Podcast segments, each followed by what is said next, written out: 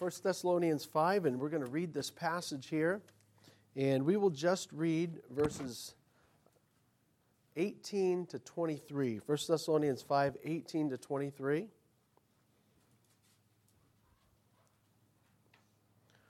First Thessalonians 5, verse 18 says, In everything give thanks, for this is the will of God in Christ Jesus concerning you. Quench not the spirit, despise not prophesying, prove all things, hold fast that which is good, abstain from all appearance of evil.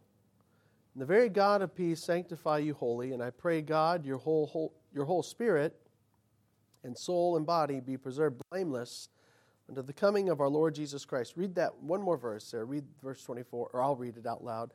Faithful is he that calleth you, who also will do it.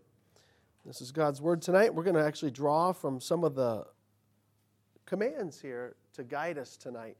Um, again, tonight we're talking we're talking about what do I do with with the the idea of Halloween. It's coming up on us. Comes up every year, doesn't it? Wow, isn't that amazing? Anyways, we have Halloween coming up.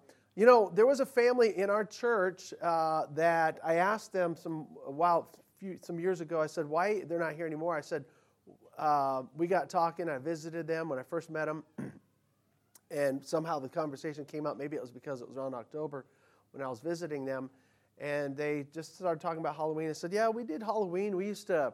Uh, our first couple kids, we'd go out and stuff, you know, went out a little bit, did the traditional thing. And they said, and then we met, uh, and I don't know if they met this person at their church or just randomly. They said, we met a Christian lady who was a former witch. And um, she had a family, she was married, had some kids.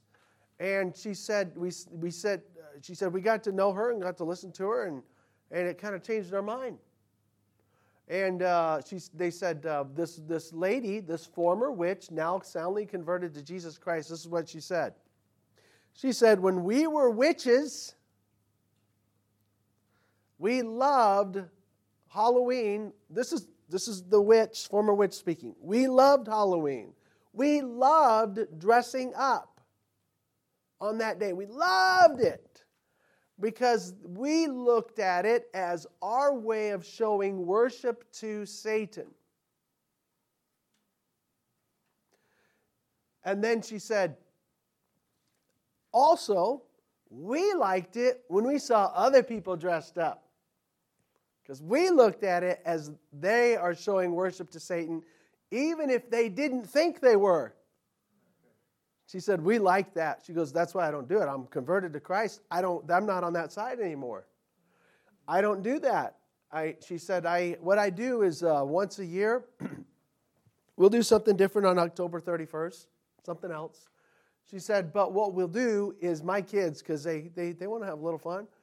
So we said, We'll do fun, similar, but on another day, what we'll do is like two weeks later in November, we're going to have a fun day. Your, your friends can come over, but they can only dress up as an animal. Not a werewolf either, that's not an animal. But an animal. We'll have a day in November, she said. And you and you kids, you, my kids, you can dress up, get your friends, they can dress up, everybody can dress up. We'll have like an animal dress up day and we'll have some sweets and whatever, you know. And just push a type of fun like that on another day and be different from the traditional cultural push that's put on us every other year. And what I realized is they said that that helped us. That helped us give some context to, all right, we should stop because if they're viewing us this way, I don't want to be viewed like that. If I'm being viewed by other, and I'm not, I don't know how many are like that, but if I'm being viewed by other pagans or Satanists as, ha, they're doing it too. Even if I'm not worshiping Satan, but they think they view me that way, I purposely don't want to do it then.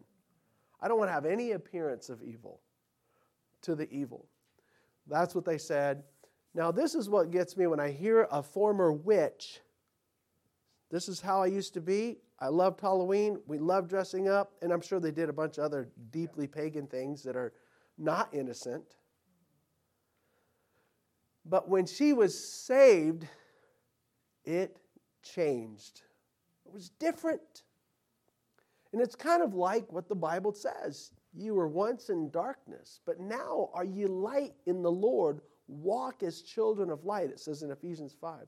So she actually did change indeed and in other ways. And so we have on us, I mean, here we are. Again, I said this this morning so many holidays, right? We got all kinds of holidays coming up. So many things that are that come upon us, you know, Christmas and Thanksgiving and St. Patrick's Day and Valentine's Day and all kinds of stuff that, that come on us. Um, we are obligated to no holiday. I, I'm not telling you not to celebrate a holiday.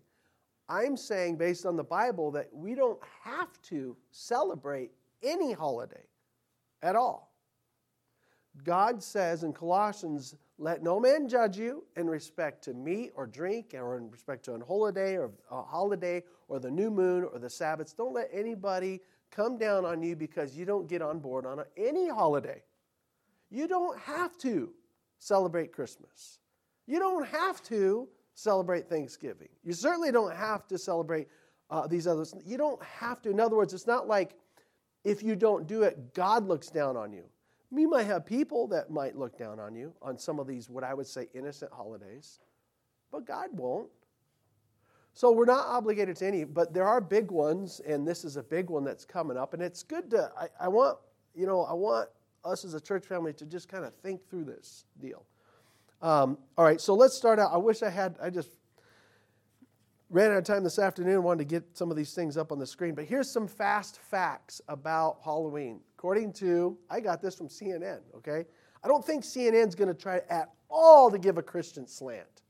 All right, I don't think they have any interest in the Christian slant or conservative mind. So this is what they said uh, on their uh, news source this, this month.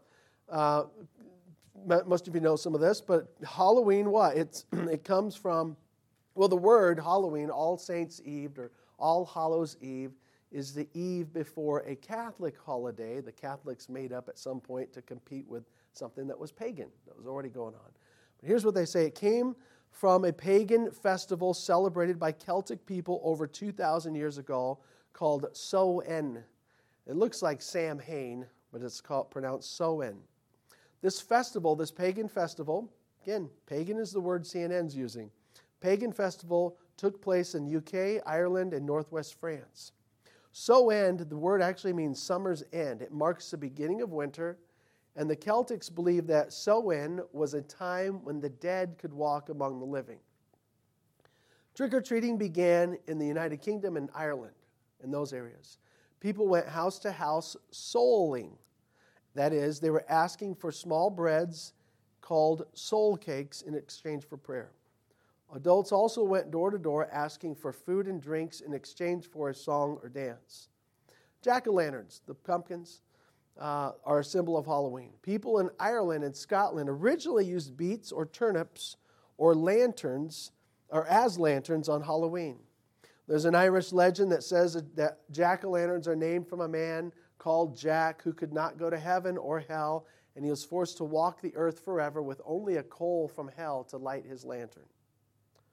The name jack o' lantern can also be derived from the night watchman who would light street lanterns every evening.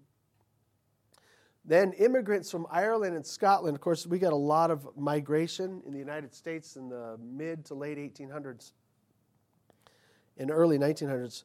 I, uh, immigrants from Ireland and Scotland brought Halloween to the United States then, and then also Haitian and African immigrants also brought aspects of that, which because there's a worldwide effect on this. They brought voodoo and beliefs about black cats, fire, and witchcraft merged into it. This year, they project that 65, here's some statistics. This year, they project 65% of Americans will celebrate or participate in Halloween.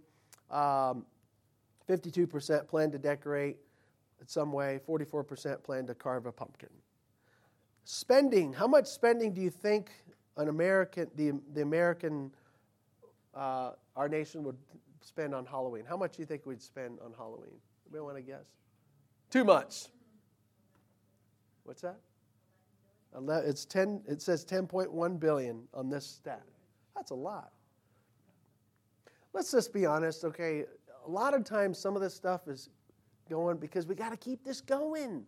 It's not always about the, the holiday, it's about let's keep the engine of the, of the money spending. So there's that. It's a, it's a big consumer thing. The average consumer is supposed to will spend $103 on decorations, candy, and costumes. All right, top costumes projected for this year in the kids, adults, and pet category. Top costumes. All right. Anybody want to guess a top kids costume? Top kids costume. Anybody? What's that? Biden. Biden? That's scary.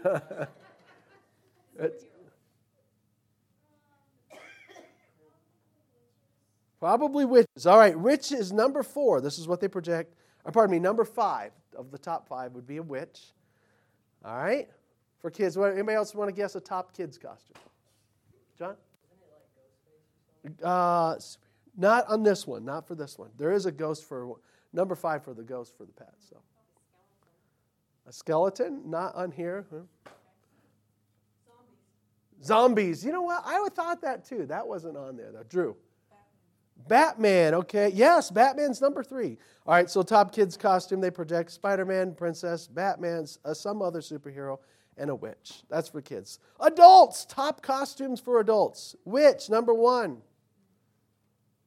Vampire, number two. Ghost. Number three. Number four, cat. Number five, pirates. Okay. And then pet costumes. They anticipate top pet costumes. Number one, a pumpkin. Number two, a hot dog. or a Harrier hot dog. You guys got one of those. A scary rat. That's a scary rat. Number three, a superhero cat. Isn't that an oxymoron? What? Superhero cat? Oh, wait, superhero slash cat. That's what it's saying. Okay. Not slash the cat, but superhero cat. Sorry. Uh, just number four, bumblebee for a dog, a dog dressed up as a bumblebee, and number five, a ghost. So you know, again, dressing up in and of itself is is is fun. Now, what's happening is you have the the ghoulish stuff, the evil stuff. We would say, no, let's not do that. And then the idea of should we even dress up as something innocent on that day? And I'm just saying, let's avoid it. Let's let's do something different. So, again, so the question is do I just, again, here's a major question we should often ask ourselves Should I just go along? Should I just go along with the cultural norms? There's so many cultural norms in right now, and they keep trying to push a new one or a new level of a cultural norm. A cultural norm means this is normal. What's wrong with you? Get on board. It's normal that uh, men very, should marry a man and a woman should marry a woman. That's normal. It's normal that, you know, we should, um, just all kinds of weird stuff. Why don't you get on board? Well, some of these things are, again, this is, this is uh, another thing where it's like, is this is a cultural norm. Should we just go along with cultural norms? The answer is no, we need to, we need to test all things. We need to prove all things. That'll be one of our points tonight. Is there anything redeeming? Is there any redeeming Christian quality? You don't have to answer me, but think about this. We think about all the holidays. Is there what redeeming Christian aspect is there in, the, in each holiday? Think of each holiday. Yeah. Let's just wait. Let's think about it though. That's how we should think. Wait a minute. What's a redeeming Christian issue here? Is there anything redeeming in Halloween? Is there anything redeeming in Thanksgiving to my Christian life? Think. That's how we need to think. So, what do I do with Halloween? The scripture gives us some guidelines. Let's just actually just let these five statements of Paul from verse um, 19 to verse 22 guide us. Verse 19 is a statement, verse 20 is a statement. There's two statements in verse 21, and there's a statement in verse 22. Let's let these statements of God guide us in this thought. Let these statements be a guide on how to handle this thing. First thing, whatever you do with Halloween, let's follow Paul's uh, imperative here, and that is number one, quench not the spirit. Quench not the spirit. What does that mean? What does that mean, quench not the spirit? Tell me, you can talk back to me now. Quench not the spirit. The Holy Spirit is like a fire, and his work is in us as if when he's working, it's like a fire. And if we work against him or we want to silence him, it's like putting a fire out. Quench not the Spirit means don't suppress, don't try to put the fire out of the Holy Spirit. Don't suppress the Spirit's work or voice in you. The Holy Spirit can teach you better than I can. You, he is our teacher. He can guide you better than I can. And when he does, and when that fire is burning and that fire is guiding, don't say, I don't like, I don't care what you have to say about this, Holy Spirit. Now I do want to know what you have to say about uh, me getting another job. You can tell me that. But when it comes to what I do for holidays and what I do for entertainment, shh, be quiet.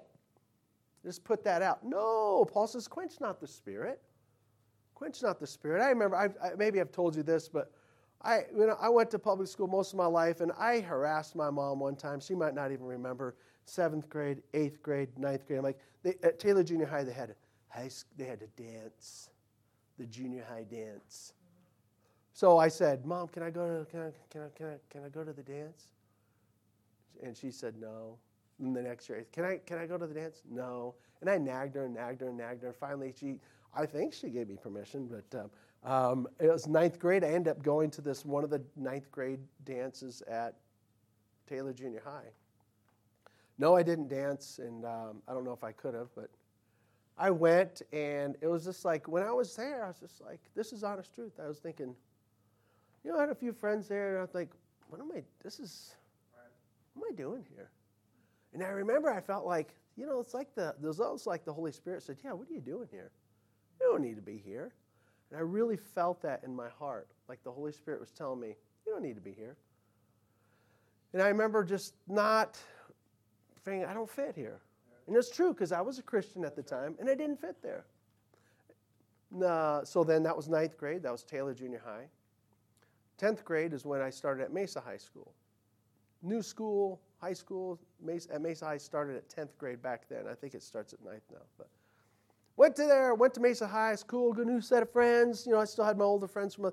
Yeah, cool. Okay, you know. And then a thing, same thing. I think it was like one of the first uh, events of the year. They had some football games, and then there was a dance, homecoming or whatever. I don't know which one it was. They're like, ah. And again, I found myself going to that. I, went to a high school day. I didn't have a date, by the way. I didn't have a girlfriend or anything. But I went, and a couple of my friends were there. And the same thing, I thought, you know what? I'm just, I want to go. I want to go to this dance. I'm going to go to this high school dance. Maybe, you know what? Back in the day, maybe that was just me. That was just me.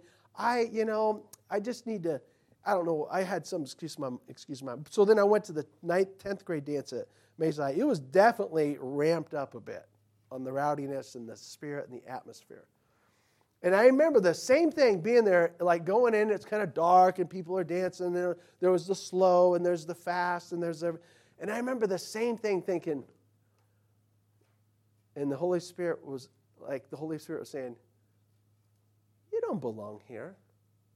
That's what I really felt he was saying in my heart. What are you doing here? This isn't you. And I kept thinking, that's true. It's not me. It's not me because it's of him, my identity in him. It doesn't fit. So I didn't go again. And it's not because I'm ultra spiritual, it's because I just have the Holy Spirit, and I guess I decided to, to listen to him on those times. And I try to every time. You know, I want to say again, there's nothing intrinsically wrong with dancing. Dancing is not, you know, the Bible says praise him and dance uh, in the Old Testament. And if Paul said it in the New Testament, he'd have to tell us how to do that in a, in a cycle of a ministry year. Uh, we don't know how to do that. So, anyways, uh, but, but dancing in itself is not intrinsically wrong. It's just that the way this was done and the typical high school things, it's, it, it just wasn't helpful. And I just, my point is, I was wanting to quench the spirit and I didn't. I did for a short time, but I didn't after I gave in. Now, listen to me. Whatever it pertains to a holiday or some party event, I'm not saying don't, I'm not trying to be a, um, you know, uh, try to get rid of all your fun in your life. Here's what I'm trying to say to everybody no matter what you do, no matter what the next thing is, listen to the Holy Spirit of God in your heart. Don't quench the Holy Spirit. Sometimes Christians, we get in our sanctified mind at church and during our services, and we go and we unsanctify our mind and we kind of let things loose. especially during the holidays, and you can kind of get a little loose with your attitude and your testimony once you leave or once you go places, or the holidays come. You got to still be who you are in Christ wherever you go. Quench not the spirit. Here's some scriptures here. Isaiah 63:10, I'll quote it for you. But they, the children of Israel, they rebelled. They vexed his Holy Spirit. Therefore, he was turned to be their enemy and he fought against them. Um, Stephen said to the rebellious Jews who didn't accept Christ, he said, "You stiff-necked and uncircumcised in heart, in heart and ears, ye do always resist the Holy Ghost, as your fathers did, so do ye."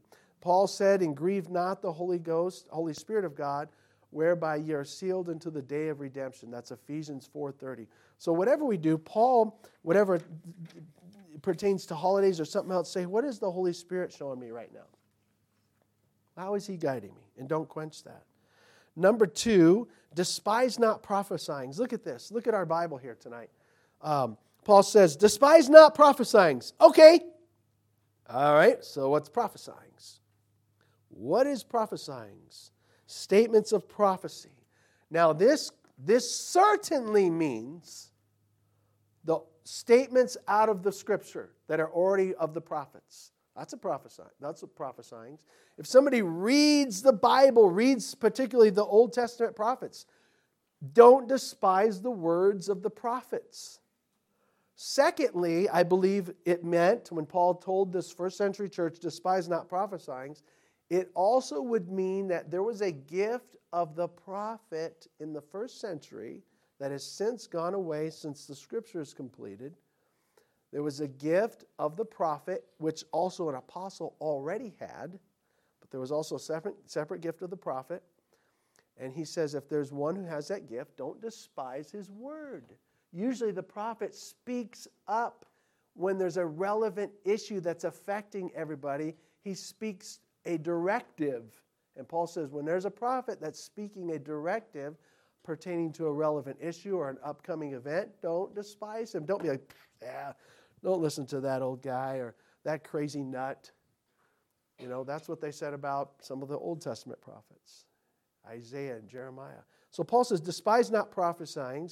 Prophesying could also mean somebody who's proclaiming the word of Scripture, a spirit filled person, a spirit filled man who's doing it honestly and earnestly speaking, it's in a sense, it's speaking God's word. God's word. Don't despise an honest proclamation of God's word from a spirit filled person who's handling the word of God correctly. Don't despise that. I don't want to hear that. Did you know, like, um, this one story of the Rehoboam, we talked about them recently.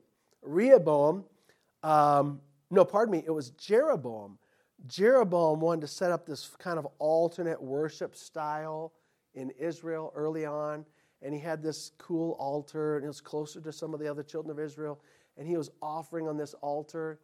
And um, God sent a man of God, it was a prophet, who came near while Rehoboam or Jeroboam was doing his thing, his custom invented type of worship. And the, the prophet said, Oh, altar, altar. And he preached and cried against the altar, the new worship style that Jeroboam came up with. Oh, altar. And you know what he said about the altar? I'll shorten his message. He said, You're going to break, and your ashes on, on you, or on you are going to be offered the ashes of, the, of some of the, of, the, of the priests that offer on it. So the ones that are offering on it are actually going to get offered on that altar, and that altar is going to break, and uh, King Josiah is actually going to uh, offer, uh, burn, those, burn those priests and offer them on there. But he preached against it. And when he started preaching against it, the guy who had this cool idea of this new type of worship in Israel said, Get that guy, get that. We don't want to hear this prophet. Get that guy. When he did that, his hands started turning leprous. He's like, Ah! You know, and, uh, or no, the, Bible says, I think it said it like shriveled up or something, but he basically was smitten. And he did the point is he didn't want to hear from the prophet. I don't want to hear the prophet's voice. And so as it relates to like Halloween or some other issue, say, wait a minute, I want to hear the Holy Spirit. I want to hear the words of God. Now, let's narrow it down a little bit. As it relates to Halloween, what is one of the big things that's just weaved all throughout of it? And I'm not talking about candy and bobbing for apples and stuff like that. What is one of the big things that's very concerning to us that's weaved throughout Halloween? Tell me. Darkness, yeah. What else? Death. Scary stuff. How about name some, give me some nouns here, like of people's. We mentioned one already Dracula, witches, witchcraft, and stuff like that. So let's not despise the words right now of God's prophets that are already written. Listen to this Leviticus 20, listen to this. It says, God said in Leviticus 20, Sanctify therefore yourselves, therefore, be ye holy, for I am the Lord your God, and ye shall keep my statutes and do them. I am the Lord which do sanctify you. I'm going to make you different from the cultural norm, he says. And ye shall walk. You shall not walk. Listen to what God, listen to these words, Leviticus 20. Maybe you want to even turn there. I'm going to also look in Deuteronomy 18. Listen to God's words to his people in the Old Testament. I am the Lord your God, which do set you apart, sanctify you. You shall not walk in the manners of the nation which I cast out before you, for they committed all these things, and therefore I abhorred them. Verse 26 And ye shall be holy unto me, for I, the Lord, am holy, and have severed you from other people, that you should be mine. Now, Deuteronomy 18, I'm going to read a few verses there. Verse 9, when thou art, he's telling Israel, Israel, when you come into the land which the Lord thy God giveth thee, when you get into that land, do not learn to do like the countries that were before you. After the abominations of those nations, there, not shall be, there shall not be found among you anyone that maketh his son or daughter pass through the fire. That is, you've given your child in sacrifice to a false God, so you think you'll have prosperity.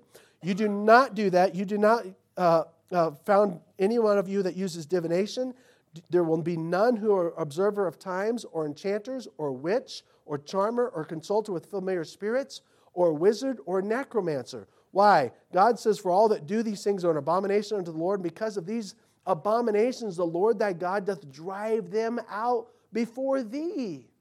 Did you hear that? So here Israel's going into a land that God's given them. There's already some people in that land. They're basically a bunch of pagans and people, witchcrafts and devil worshippers and false word, all this stuff. And God says, I'm not going to have you go in and merge with them. I'm going to remove them out. Then you're going to come in. And some of this too was, was actually in battle was he was removing them. But he says, we're not going to blend in with this, is what he says. We're going to be distinct, he says. All right. And then he says, Thou shalt, verse 13, Deuteronomy 18, Thou shalt be per- perfect with the Lord thy God. For these nations which thou shalt possess hearkened unto observer of times and unto diviners. But as for thee, the Lord thy God hath not suffered thee to so to do. Look, if you want to, quickly in 2 Kings 21, we're going to read about Manasseh. Anybody want to guess how old Manasseh was when he became king? Anybody want to know? How old was he? Can you guess? 25? No? He was young. No. 12, 12 year old kid. He was king for a long time. King for a long time. Manasseh, 2 Kings 21, verse 1. I'm going to read through verse 6. Manasseh was 12 years old when he began to reign. It says his mom, who his mom was. And then it says, He did that which was evil in the sight of the Lord before the abom- after the abominations of the heathen, whom the Lord cast out before the children of Israel. Notice verse 3, 2 Kings 21. For he built up, listen to this statement. What did Manasseh do? He built up again what? The high places which Hezekiah his father had destroyed.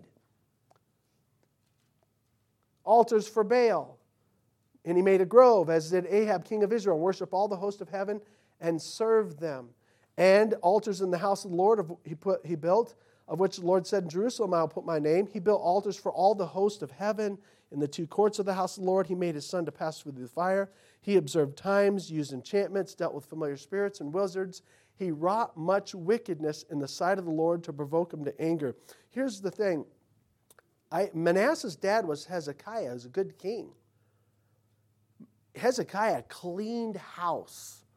I mean, you could read about it. he cleaned house. There's a lot of false worship and paganism and idolatry and ungodliness, and he was cleaning up, man. He was cleaning up house restoring original worship that God intended them to have. And a great story of Hezekiah. Now, Hezekiah had a, a couple of faults too, you can read about. but he cleaned house and he got rid of it. And so his son, when his son becomes king, the things that the, uh, the unhealthy things that his dad got rid of, he says, let's build them back up. Let's bring the paganism back. And God said, that's a bad idea. And I'm finding out that I know paganism's all over the place, but I'm finding what I'm finding right now is that the things that kind of what we would say reasonable Christian leaders and parents have done for the last hundred years in the context of this country, of like, hey, we're going to avoid, you know, you know, we're going to avoid some this pagan stuff in what you see in like uh, uh, Halloween. We're not going to do it, or we're going to definitely do something else, or you know, we're going to avoid uh, some of the uh, even even some of the things that are just the types of the quality of movies we watch or wouldn't watch. You know, there was the Christian leaders and people of the past were more concerned and thoughtful about what, what quality of thing are we entertaining ourselves in, engaging in. And now it seems like it's getting easier and easier to still be a Christian, and a lot of Christian leaders just let's build that back up. Let's just go ahead and let's just go ahead and put this back in to our Christianity. Let's put Halloween back into our Christianity. There's a well, very influential pastor out west here that um, in Nevada that has he's, he he wrote us on his blog a few years ago. He's like, "Why I celebrate Halloween, and I encourage you to." And a lot of us are his friends. So he's got a couple friends in here tonight. We're like, "What are you doing, man? What are you doing?" He's like, "Ah, oh, don't email me stuff about the history of Halloween and paganism. Just just save your time on that." We're like, "What are you doing?" He's like, "I don't want one more thing that's gonna that's gonna separate me from my neighbor." And I'm thinking, that's not how that's not how you do it. It's like maybe we should distinguish ourselves from our neighbor and um, and tell them why. And so I guess my point is this sometimes we get to where I understand we need to understand our culture. I understand there's a lot of different things that happen, but as comes a point where, you, where there's a comes a points where we say, no, this is too uh, ungodly for me. Or at least I want to make it clear that I'm, that I'm differencing myself for the sake of God, uh, making a difference. And so, what is Paul? Guide us, Paul. Paul says, um, all right, uh, quench not the spirit, number one. Number two, despise not prophecies. Uh, number three, prove all things. So, this I almost hold, made a whole message just out of this one statement. Prove all things. Look what the Bible says there. Um, prove all things, Hold fast that which is good. The first part, prove all things. That means test it. Prove means, all right, scrutinize, test it. Here's just uh, a command for us. And he didn't just say prove Halloween, he said prove all things. How many of us have, all right, maybe you won't want to admit it. I wonder if anybody's ever bought a car without ever test driving it in here. Maybe you have. But most of us, how many of us, raise your hand if you say, I want to at least test drive a car before, or truck, before I buy it. How many of you want to do that? All right, reasonable people here, even some reasonable kids. I want to test drive this thing before I actually buy it. You know what you're saying? I want to prove it. Um, I know the housing market's crazy right now. There are actually a few people that will buy a house without really being in it. But they'll probably at least look at it and do the virtual tour, you know? But most of us reasonable people will actually say, you know, I want to get on site here. I'll get there quick because somebody might buy it before me. But I want to get on site. I want to look it around, look around at the house, pay a guy to do a quick in house inspection and all that, check out the structural integrity. And I'm going to prove this house. Prove means, what is this really? That's what it means. I see the nice pictures there on Zillow, and whoa, that's fancy, cool little website tricks you got there, but I want to prove what this really is. And you get there and you prove it. And you check out the house and you have a professional do his examination. You prove and test this thing. And then you buy it. And then the same thing for a major purchase. You know, you want to get a new flat screen TV and you'll do a little diligence and you'll be like, okay, is that brand good? Let's read some reviews. And you'll prove those things. And we do it for a major purchase, we do it for major uh, like appliance or a house or whatever we should do it for major holidays. Wait, what am I doing? What am I celebrating again? What's this about again? And prove all things. Now, Paul says then, hold fast that which is good. The, second, the fourth point of advice is hold fast that which is good.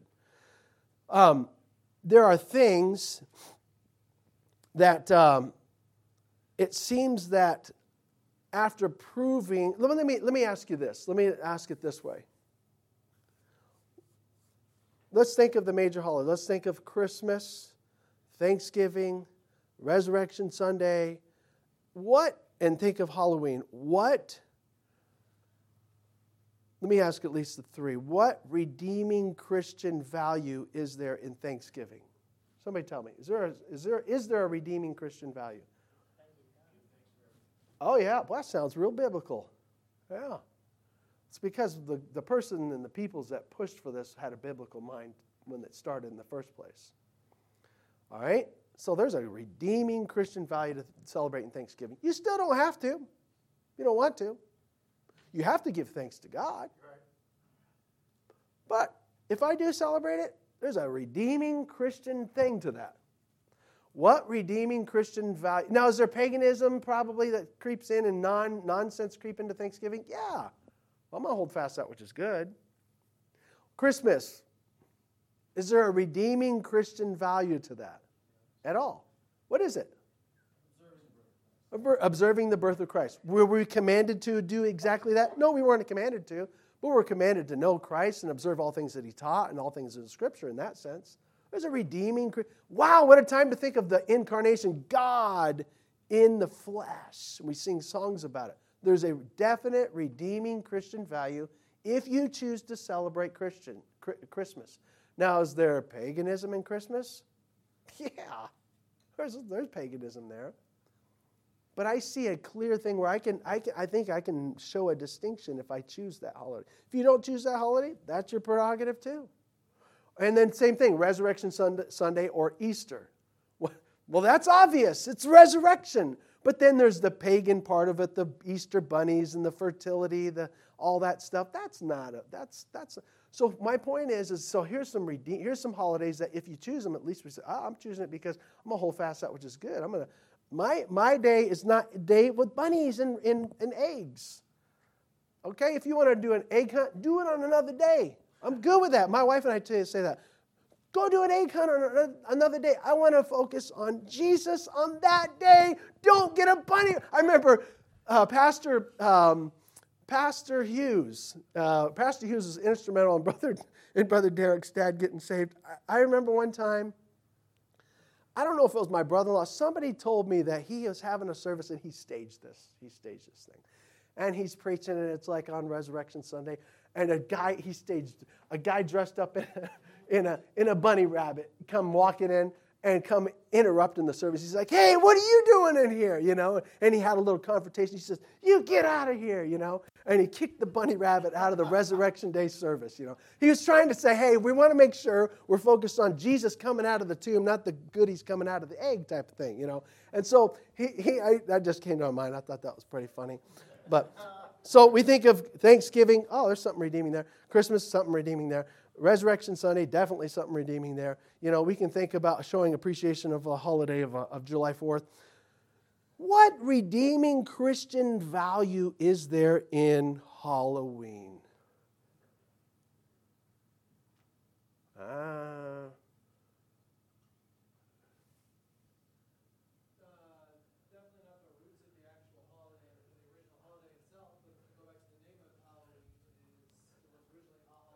All Hallows Eve? Yeah, yeah. So that might be the closest thing. We remember the great godly saints on that night. I mean, the kids are dressing up, going around everything, doing it, but we're doing haunted houses. But really, what we do, no, people aren't really. There's not. There's not really. That's my point. Is that is that is that um, there's not really a redeeming Christian value to it. But I see redeeming Christian value to the holiday, uh, to uh, to the other holidays. And then he says, abstain from all appearance of evil. Abstain from all appearance of evil, Paul says. You know, Paul didn't say, hey, abstain from evil because I think he took that for granted. Right? It's, it's taken for granted that I, he didn't, I stay out of bars, you know, don't drink, don't smoke, don't chew, don't commit immorality. He already takes that for granted. He's saying, abstain from the appearance of evil. I, I don't want it to be thought that I'm doing evil and or that I'm associated with evil. And that's why the um, this family, their, this, this former witch said, We're definitely not going to dress up on that day because I don't want my former witch friends and Satanists to think even that I'm trying to show allegiance to Satan on that day. You can, this is how, this is a person who's concerned about being a testimony for Christ. All right, so it says, abstain from the all appearance of evil, it says. Now, I, um, I remember Pastor Paul Chappell, he, he's been a very good pastor, I believe, and in, a consistent pastor in, at Lancaster Baptist in California. And, um, and I just listened to a message that he preached to a bunch of pastors at the beginning of this, la- this month. Outstanding message about declaring the gospel. And he shared an incident that he had. Um, he said, he said there was some kid, or pardon me, he said there was some, um, there was a couple in his church that got saved. This was a few years ago, I think. And he said, um, he said, uh, he says, but I couldn't. It was weird. He goes, I couldn't get them baptized. It was, I mean, he says it just took a little while. They weren't getting baptized, and I, I tried to encourage. It took a few months for this couple to get baptized. He thought, oh, okay. Well, finally, this couple gets baptized, and um, I think it was him or one of the staff members baptized them, baptized them at one of the services, and they get baptized, and then finally, Pastor Chappell comes back and circled back with the guy and his wife, and he said. Um, he said, So, so what, what, what took, why, why'd you take so long getting baptized? And he said, Oh, he said, we just, well, first of all, this is what the guy said. First of all, we got, we got burned at this last church, so we're like, we don't know what we're getting into here. And so he said, We just wanted to watch you all, see what, what this is like here, and uh, observe. And then he said, Also, you know, he goes, I've been watching you. He says, I'm your mailman. He says, I handle all of your mail. I, he goes, I make it a point to look on the outside of every piece of your mail. And Pastor Chappell didn't know that was his mailman. He says, I look at every piece of your mail. Of course, he's not opening it. He says, I want to watch you. And then my wife, he said, my wife sees your wife at the store shopping sometimes. And uh, she'll just kind of not get too close, but she'll follow her around a little bit, and see what she's buying. And Pastor Chappell's like, man, that's a full time job. but he said it was, it was uh, eye opening to think, you know, they were trying to watch the appearance and the substance of these people.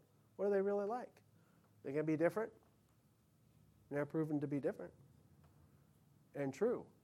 And I think that's one of the things is that, you know, people are watching us and you know, we don't have to come across as snobs or Pharisees or whatever, but there ought to be something different for the Lord's sake. Because he set, just like Israel, he separated us for his sake. And we also got to remember this, and we'll close. And I appreciate everybody's patience. Is that think about this? I mean, one of the cons- one of the things people are consumed with.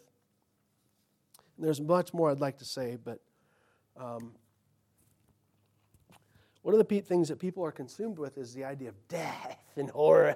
you know, they get all into the, the death aspect and the fear and the horror and all that. And that becomes a, a, a point of attraction. And I remember as a kid thinking there's kind of like a thrill in something scaring me, you know. And then as I got older, I was like, this is not good. Because you dabble in the evil. And some of you know this, and some of you kids are, you, the occult and the evil, just stay away from that. The horror, horror movies, stay away from all that stuff. Ouija boards, stay away from all that stuff. Witches, all that, those jokes that they do at home and going in your bathroom and shutting the door and turning off the lights and saying something in the mirror. Get away from that stuff. That's opening a door to Satan, even if you're a Christian, to his, to his, uh, to his demons. Stay away from that stuff. But the, but the world thinks it's cool and cute and mess around with the demons and, and the idea of death and skeletons all over the place. You know, Okay, so I'm going to go ahead and say this. The whole idea of the Day of the Dead stuff, if you read this track, there's an interesting thing that he says about, about the whole idea of in so many major cultures of the world, there's this Day of the Dead type of thing. Did you know that? It's not just an American thing.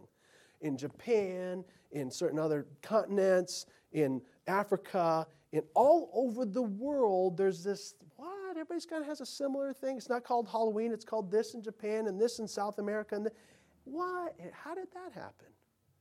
Why is it that there's kind of this common thing? Well, read that little track. He has a good, I think, a um, thing that goes back to Babel there in the scripture that explains some of that. But the whole idea is the world gets infatuated with death. Oh, cool death. But we got to remember this right here. Jesus didn't. Jesus didn't uh, celebrate death. Let's remember Jesus defeated death. He he put a death to death. And we should be happy about that. And he didn't play around with Satan, he disarmed him and spoiled him. He's still active and he still has things he can do to us, but his days are numbered, and we that are in Christ have ultimate victory over him. So we like, I don't play with the devil. I've already, I know I've won my soul over him. And I don't think death is fun and cute. People are going to go to one or the other forever through that door of death. I want them to know the one who defeated death and put, a, put death to death. That's what I want. And that's why I'm like, we got to have a different mind on this holiday, a different mind. And don't go along with the cultural norms. Do something different.